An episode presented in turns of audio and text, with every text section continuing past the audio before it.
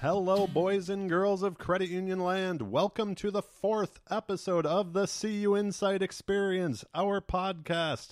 My name is Randy Smith. I am one of the co founders and the publisher of CUInsight.com, and it is my job on the show to have conversations with the best and the brightest of the credit union community. I get to pick their brains and find a few nuggets that we can all learn from. I must start by saying that my guest on this episode is my favorite guest, my favorite contributor, my favorite person in the credit union community, and my human. Nothing against Jim, Gigi, and Dan, but she is my human and my partner, so they just can't compete. Miss Jill Nowacki is the president and CEO of the Credit Union League of Connecticut. Instead of doing this interview at our dining room table or on the island in our kitchen, we decided to record it in Key West after Jill had finished a talk to credit union CEOs on diversity. I knew that Jill and I would have a blast on this. Many of the things we talk about in this episode are conversations that we've had at home. One of her answers caught me completely off guard. I'm sure you'll be able to notice when you hear my reaction to it. So listen through for that one. It's a lot of fun. I know Jill will be a regular on the CU Insight experience. She is one of the most thoughtful, kind, and intelligent people I know. I am one lucky dude.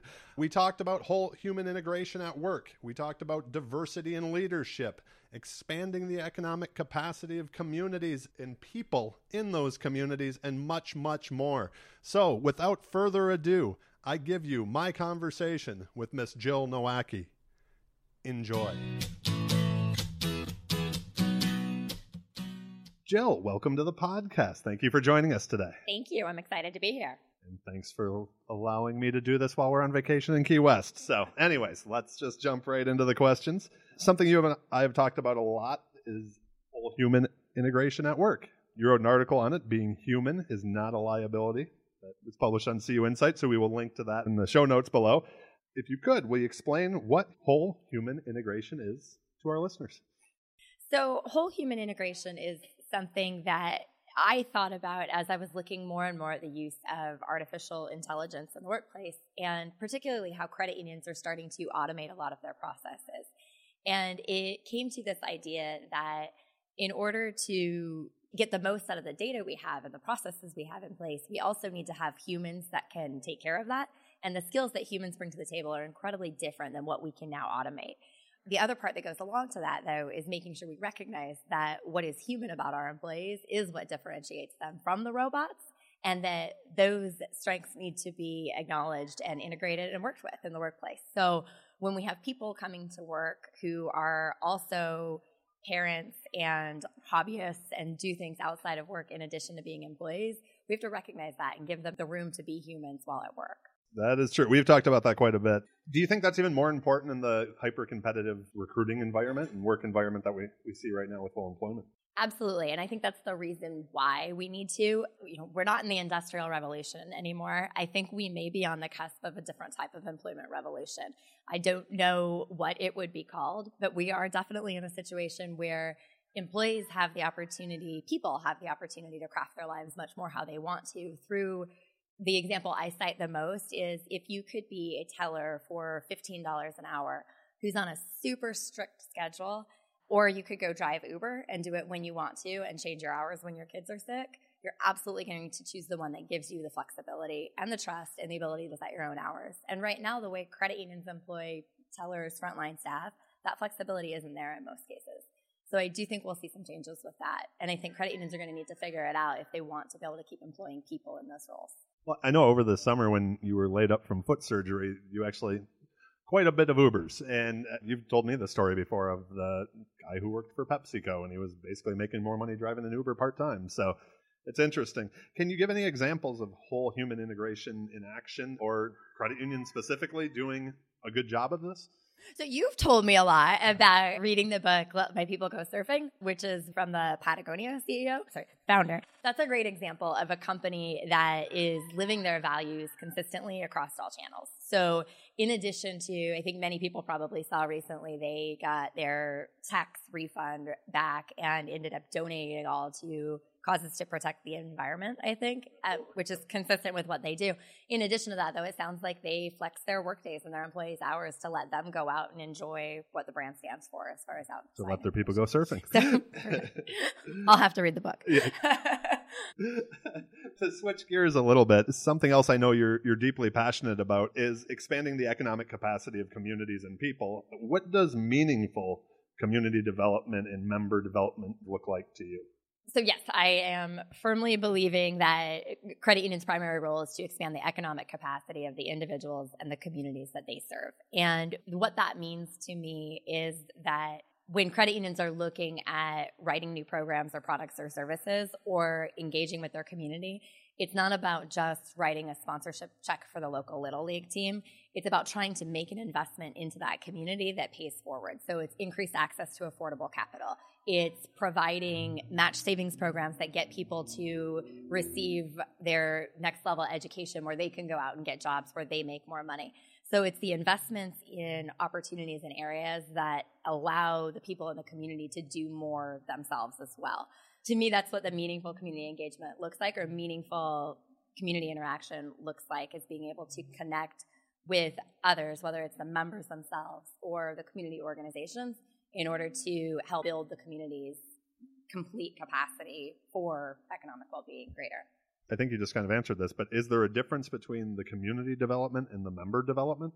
I think it can tie together really well, but when I think about member development, I think about the products and services that the credit union actually builds. When I think about the community development, I think more about what may happen in the broader community. So if you have a community where affordable housing is a really big issue, you may work with individuals on providing counseling or down payment savings assistance programs but then you work with other organizations in the community that are addressing that problem as well. So maybe the community outreach is in connecting with a local housing agency. And maybe there's even a third kind of more for profit arm where you're beginning to fund lending programs for developers to put more local housing in place too. So it's kind of an all encompassing way where you start with the community problem that's there and then work towards solving that in order to make the community a healthier place.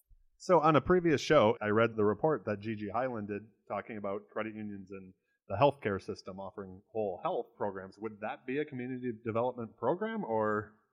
Absolutely. And obviously, Gigi's the expert on that. I'm more familiar with the idea of how education and poverty can link together. But I think what Gigi's found in her report, and she's clearly the expert on it. But I think what she found is there's a really clear link between poor financial health and poor overall physical health with people too. And so one of the findings in that that was really surprising to me is that if you're living in poverty or living kind of on the margin, you won't go get preventative health care. And if that's the case, then things get worse and end up costing far more. Or if you can't make ends meet, you don't pay for health insurance. And then when a problem arises, you don't have health insurance to cover that. So, absolutely, I think there's a connection. I think there's also a connection with the ability to access things that contribute to healthy living conditions. So, access to fresh fruits and vegetables, living in an environment that can be appropriately climate controlled for what's going on outside, like having air conditioning or heat, and living in places that you know don't have mold in them, that don't create like asthma in little children too. So, so that's the community side, yeah. also uh, obviously. Yeah. Is this something that you see starting at individual credit unions or is it systematic? I think individual credit unions can and should do it with the communities they serve. And I think as far as system wide, I do think it should be a bigger part of the conversations we're having too. Okay, so as a system, you think this is an area that we're maybe dropping the ball a little bit? Not to call anybody out. um, as a system, I don't think that that has quite moved to a point yet where it's become prominent and a major area of focus as an example, I think this is the type of thing they have a breakout session for, not a keynote session for. And so I think that it would be interesting to see us move toward that. And I think it would be an excellent way for credit unions to really differentiate from other financial services providers that are out there. Is there anybody, do you want to give a shout out? Is there somebody who's doing this well? There are many people who are doing it well. I think that we see great examples. I know at the state level, I've always been really impressed with, and of course, my career started in Montana, so it's easy. It's kind of my, my home place, and my heart is there. But what the Montana Credit Union Network has built as far as statewide opportunities for their credit unions to really engage with, specifically in this case, it's a student loan program where they built a public private partnership in student lending where the credit unions were providing match savings accounts to people wanting to go to college for the first time. System wide, I think we know and acknowledge that the student loan burden right now that uh, people today hold is is crazy and definitely a crisis level. And I think what they did as a state was come together and try to solve that problem with something that was meaningful and has made a difference in Montana. That's awesome. So, how can this make credit unions more relevant and increase the long term viability of the system? When we take efforts that expand the economic capacity of those we serve, we create healthier members. So we have members who are more financially sound, more financially stable, we're accessing people right now and moving them toward the next level of financial stability. So when we build a, a better base of members, it increases the likelihood of the financial success for the credit union too. It also can increase these feelings of ownership and loyalty that our members have that may cause them to stay with credit unions rather than go to alternative choices. Makes sense. This is a question that I just added. What are the current beliefs held by credit unions that you think will significantly change in the foreseeable future? So I think there are two widely held beliefs right now that I reject both of them, and they're completely different. So one is the idea that fintech startups are going to ruin the credit union industry. I don't think that fintechs are something to be scared of. I think they're an opportunity to partner with, and I think they could even serve as inspiration because so often, and this kind of ties into my next thought that I think is a falsely held belief for credit unions, but we get so terrified that some fintech startup is going to come in and take us out of business. And they're all these little startup companies that many of them are starting in their parents' basements where they're not coming out with loads of capital. They're coming out with great ideas and great innovation, but they don't have scale when they launch. And yet we're terrified of them. Simultaneously, we're also saying, oh my gosh, if my credit union's not, you know, 500 million, 1 billion, 10 billion in assets, we're not relevant because we're not big enough. So I think that that's almost a contradiction to this idea that fintechs, they're going to come in and be nimble and take us all over and put us all out of business, but we're too small. We can't thrive and be relevant. And I think we could see some really cool things happen if some of our credit unions, including the small ones, sort of realign their thinking and try to be more like that fintech startup when they move forward with new programs. I think you and I have both talked about it before that we've seen fintechs kind of change in the sense that not as many are trying to go directly to consumers. They're actually like, we need the credit unions or, you know, we need the, the members, quite honestly. Yeah, so. I think when the first few people moved onto the landscape, and you know, I should be careful because I think Quicken Loans is like technically a fintech startup, and certainly PayPal is, and they've reached some scale, I guess. And so, um, but I think a lot of the early innovators who came up with products and programs in fintech thought, oh, you know, this is going to be amazing, and I'm going to build the next PayPal. And then as they got into it, they realized I have a great product. I have something that's meaningful to a niche group of people, but I'm not going to become the next PayPal. I can make this product available through partnerships too. And I think that's the mindset that credit unions are going to adopt more widely is that they too can get into those partnerships and make some amazing things happen. We've talked about that a lot. Okay, so I want to switch gears a little bit. This is the, the leadership and life hack part of the episode. What was it about credit unions that inspired you to take the job as president and CEO of the Credit Union League of Connecticut? I'm really excited about what credit unions can do for their communities and how they can serve their members. And I think there's tremendous potential at the state level for credit unions to come together with meaningful collaboration and introduce programs that can solve the economic problems in a state. And so I was excited about having the chance to be able to help try to bring those credit unions together and move them forward into that place.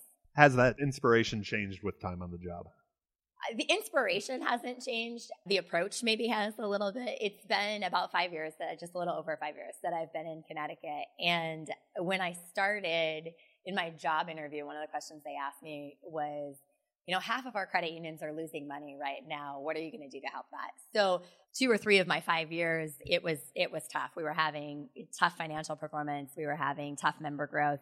The good news in Connecticut is that's turned around a lot. We've seen a lot of improvements with that.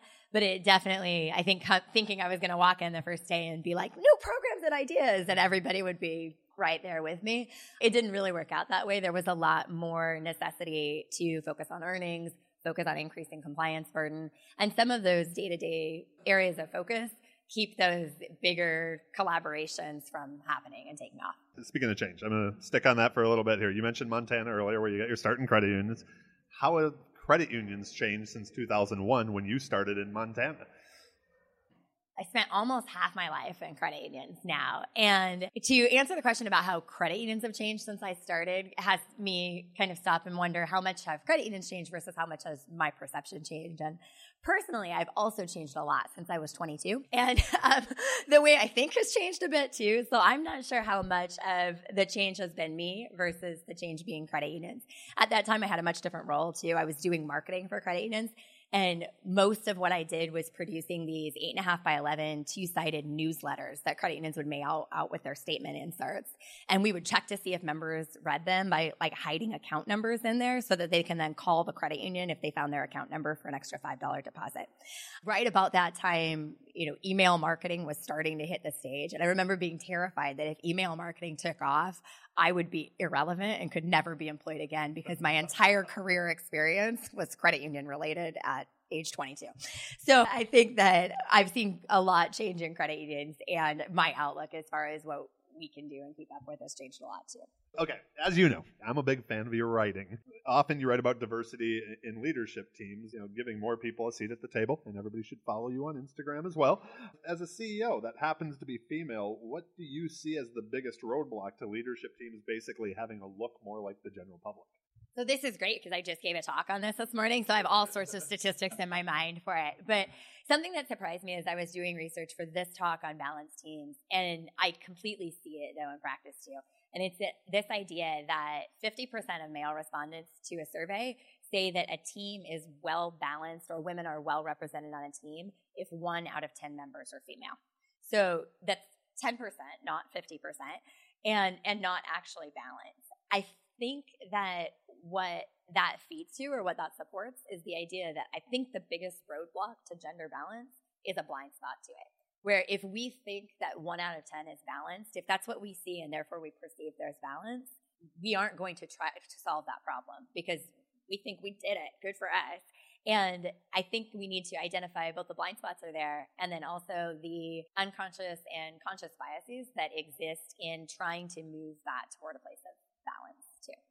Is there any quick tip that you just, to get the conversation going, you want to throw out there? Well, to get the conversation going, I just want to say don't be afraid to have the conversation. I think, you know, the most well intended men who I talk to will say, I don't feel like it's my place. I'd like to help and I'd like to do something, but what do I know about being in this situation? What do I know about solving this problem?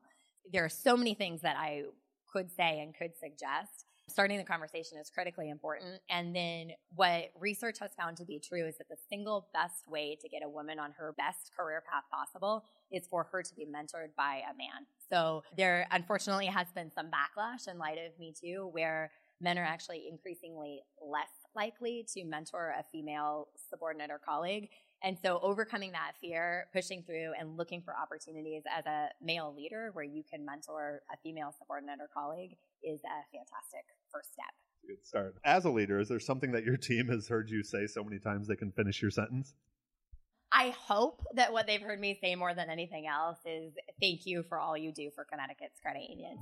2018 has been a tough year for my team, and we've been really lean and putting out a ton of work. So my team's been superhuman in that capacity and the work they've done. So I hope they hear me say thank you a lot. Hopefully they're listening. Has there been a piece of advice or a life lesson that you've held on to go back to often? So when I started out, that job I was doing producing all those newsletters in Montana's credit union, I had a lot of ideas for how we could do different marketing. And my supervisor at the time said to me, you know what I've realized is that every time you have a new idea, it means more work for me. And you'll outgrow this enthusiasm one day, I promise. So it was it was a bit frustrating to me, and I was talking with the, the CEO then, who's still the CEO now, Tracy. And Tracy and I were in a conversation, and I told her about some of the ideas I had, and she said, "Well, why don't you just go for them?" And I said, "Well, I think the supervisor kind of wants me to be a little more cautious and be a little more hesitant." And Tracy's advice was, do it anyway and let the chips fall. And so I find that even today, when I end up in a situation where I sort of second guess a new initiative I want to start or how I want to move forward and think, oh, well, maybe it's too hard, maybe there's not enough time. I end up self talking myself with that, uh, let the chips fall, he'll see what happens. So I go back to that a lot. And I still have all that enthusiasm too. I haven't outgrown it yet. Enthusiasm has not not waned at all. Trust me. Uh, when you run into a wall, is there something that you do to whether it's take a step back and you know get some different eyes on it? So, as you're probably more than aware, I'm an analyzer. so, I spend a lot of time in my own head and with my problems. And typically, by the time I come across an actual problem, I've already figured out 30 different perspective solutions to it. And I tend to fall into this trap of thinking if I could just think about it a little more, I'll come up with the solution. So recently, and here'd be another great guest for your show, is Leo Ardine, who's the CEO at United Teletech Financial in New Jersey. He came and did a session for my executive education program we put on where he did a mindfulness and emotional intelligence session for our upcoming leaders in Connecticut. And he shared this visual during the session about this idea of like a brain.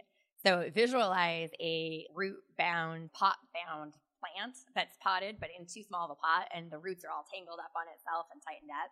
And talked about how if we don't stop and give our brain space, that's essentially what happens with our thoughts. And so I do try to keep that in mind and look for ways where I can create a little space in there, like take that pot out, let the roots stretch out a bit. And I do find that running gives me that help when I'm looking for it. Oh, so good. Anyways, if you have a free day, nothing on the calendar, what passions do you have outside of credit unions? I mean, what do you do to recharge?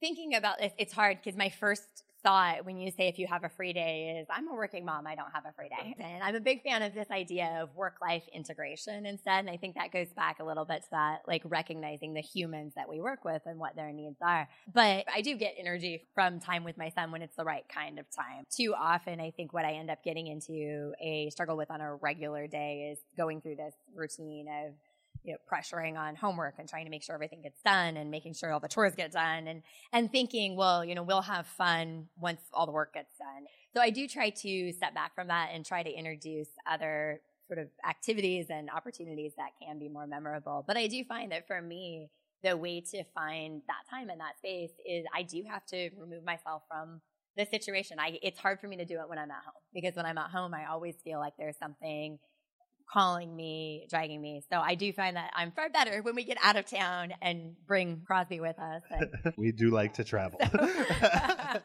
As a leader, how do you make sure that your message stays fresh to your team? And then in your position, how do you make sure that the league's message stays fresh to credit unions? So it's important to have a fresh message. And though, I also think it's important to make sure that that message resonates. There's that whole, like, you have to hear something seven times before it hits.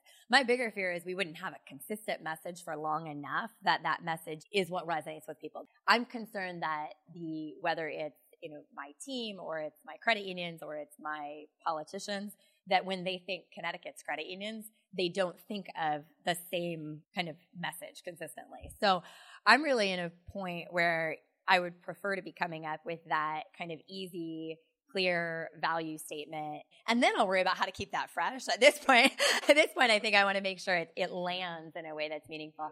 I feel like the best area so far in that is by using really personal stories. That seems to be the thing that helps people connect. It's definitely what works with our lawmakers when we go in and we talk to them about how, you know, there's a provision that will allow credit unions to be able to help teachers who live in multifamily housing, that's something that they'll remember and ask us about the next time we come in their office. Okay. Uh, in a way that as saying, if you could please give us one to four family lending, that'd be great, is not as resonant at all. It's the actual telling them, them about the teacher, yes. right? The yes. individual. So it's humanizing it. Absolutely. Uh, no, that's true. Okay. Favorite part, and you've heard me putting these together, so now you get to go through the rapid fire questions. And as you know, they're rapid fire. That means the questions are, but the answers don't have to be. Do you have any daily routines that if you don't do at the end of the day, you just feel off? You feel like the day was a little bit off. As you know, I journal. I'm going to keep mentioning Moleskine until they send us free ones. but what is it for you? I have an ideal day for sure. It goes back a little bit to that kind of working mom CEO thing. It doesn't always play out how I want it to. A perfect day would be waking up and immediately going running or doing yoga and then coming home, drinking coffee and journaling, and then my son deciding to wake up after I finished doing all of those things. That happens about never. Um, so, but that's a great way for me to start the day really balanced. What I find works on those days when I don't get that in is just being able to say, okay, what are the three wins I can have today? And then making sure those things get done so that at the end of the day, I can reflect back and still feel like it was a good day the random question, and I know the one that I think you were stressing about the most. So, what's the best album of all time? Oh, I did stress about this. I'm not cool. I don't know cool music. That's a bummer. So, music for me is probably far less about what somebody who's a musician would say makes good music. It's really nostalgic for me. And so as much as I thought I was going to answer that it was uh, Taylor Swift's Reputation album, because I was in a really happy place in my life when I played that over and over for four months in my car. Um, but, but um, I think it's probably Tim McGraw's Everywhere. And the reason for that, it was really significant to me. Um, it was the time when I moved from high school into college. So it's a big like life change. I was starting to feel independent and grown up and meeting my new friends who are still my good friends today. And then in 2008, it was actually also The Green Grass Grows was the song that my dad chose to play at my mom's funeral too. So it's kind of had lasting staying power and nostalgia for my life too. We have a stack of books and it just keeps growing. That's been recommended to us. Other people have told us about. So it's been fun asking this question on the podcast. Is there a book that you have gifted over time that you recommend that you think everybody should read? So, yes, The Alchemist is the book that I encourage people to read. Professionally, though, I've been spending a bit of time with Brene Brown. And recently, her newest one that I've read is called Dare to Lead. And that one was so filled with so many just aha moments for me, particularly in the work she did around like understanding what your personal values are, define those personal values, and then hold on to those two personal values and craft your life around those two values in a way that is absolutely just relentless.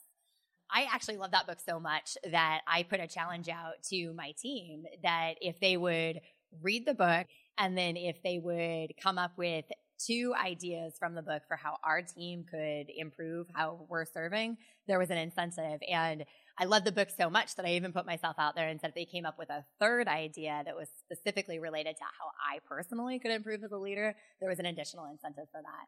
I do hope they'll come back with some stuff because there's some great tidbits in there and some really, I think, good stuff to apply as leaders at work, but good stuff for individuals to apply to their lives too. It's a good book. You had me read it. when you hear the word success, who's the first person that comes to mind? Well, I have this good friend from college. Her name is Genevieve Crabe. And whenever I hear the word success, I think of Genevieve. And it's because early on, you know, shortly after my son was born, uh, she and I met for dinner. And our lives at that time, I had a pretty big job. I was a mom, I was married, I had a house, and kind of felt like I was racking up all the things that you're supposed to have for success. And she was going through her life and all that she was doing too. And she was actually making some big professional transitions at that point that would give her a lot more time to, to travel and to, you know, spend time training for Ironman races. And she was just changing her life a lot. And as we were having this conversation, she said, as I've gotten older, I've learned that individuals have different success metrics. And so every time I found myself feeling like I'm doing things to check them off the list, it's given me that moment to be like, is this my success metric or is this what I think I should be doing? And reevaluate from that perspective. I mean, this ties right into that for sure. But as you've gotten older, what's become more important to you and what's become less important to you? Uh, what's more important to me now is it's space. It's the ability to define my time and making sure that I'm spending that time on the things that I value and that are important to me. And for me, I, I recognize that that's, you know, seeing the world. I want to go out and have the chance to be inspired by what else is out there. And where I see that importance kind of come out the most is in like how I spend my money, for example. And so at a point five years ago, I was far more focused on what my house would look like and how that would be. And now I'm far more focused on, you know, how can I use a house that's a good base and that takes care of my needs, but that provides me with the disposable income to go out and see the world and to spend time knowing what else is out there and to spend time when I'm home rather than worrying about things like lawn maintenance and housekeeping, being able to really focus on time with the people I love.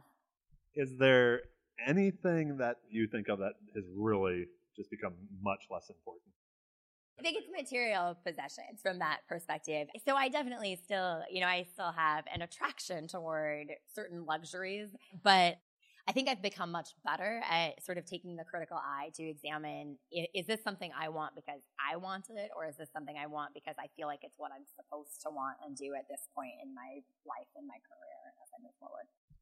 So to add one more Tim Ferriss question, because now I'm just so intrigued by this, what advice would you give to your 25 year old self? I would have told the 22 year old marketer that she'd be able to keep up with the marketing. She'd figure it out. but um, the advice that I would give back, the life advice I would give back, and I'd certainly give it to anyone who I talk to right now is, you know, defining those values, defining those two personal core values and making sure you're really looking at it through the filter of not what you think people want you to say, not like if your family found your list are they going to disown you because they weren't high enough up on it but really what is it that that drives you and pushes you and and you know lights you up every day what is it that brings you forward that is a great way to end Thank you again so much for being on the show. Do you have any final thoughts or asks of our listeners? Yeah, I think the final thought I would share, I just would reiterate the importance of knowing and being able to define the the values that someone has. I was reading an article in the New Yorker. I actually read it, so I think I should be able to keep my magazine subscription now. And um, I, it was an interesting article with a, a professor from University of Michigan, and she was talking about the way to reach social equality, economic equality, is by being able to better understand the values that are brought by different people to different areas, and that as a society we so often look at just a very limited number of things that we consider to be high value contributions. And the reality is that there are so many different ways to contribute. And by us as individuals being able to recognize what our values are, the value we add to the world, and by being able to look and recognize those in others too, I think is really critically important. It goes back to that whole allowing the pursuit of being a whole human in life and that whole human integration. So I, I guess the final ask would just be to to know those values, know what it is that lights you up as a human. The world needs that. They need they need more lights in it, and so that that would be the ask: is do what lights you up. That is the perfect way to end. Do more of what lights you up. Is at Jill Now on Twitter the best way to get a hold of you if people have additional questions? At Jill Now is great. My email address directly is fantastic too. I'll, I'll take text messages, phone calls. Yeah, anything is good. You have my contact information. Well, we will link to all of that in the show notes. Again, thank you very much for being on the podcast. And I hope everybody has a great day. Thank you. Enjoy.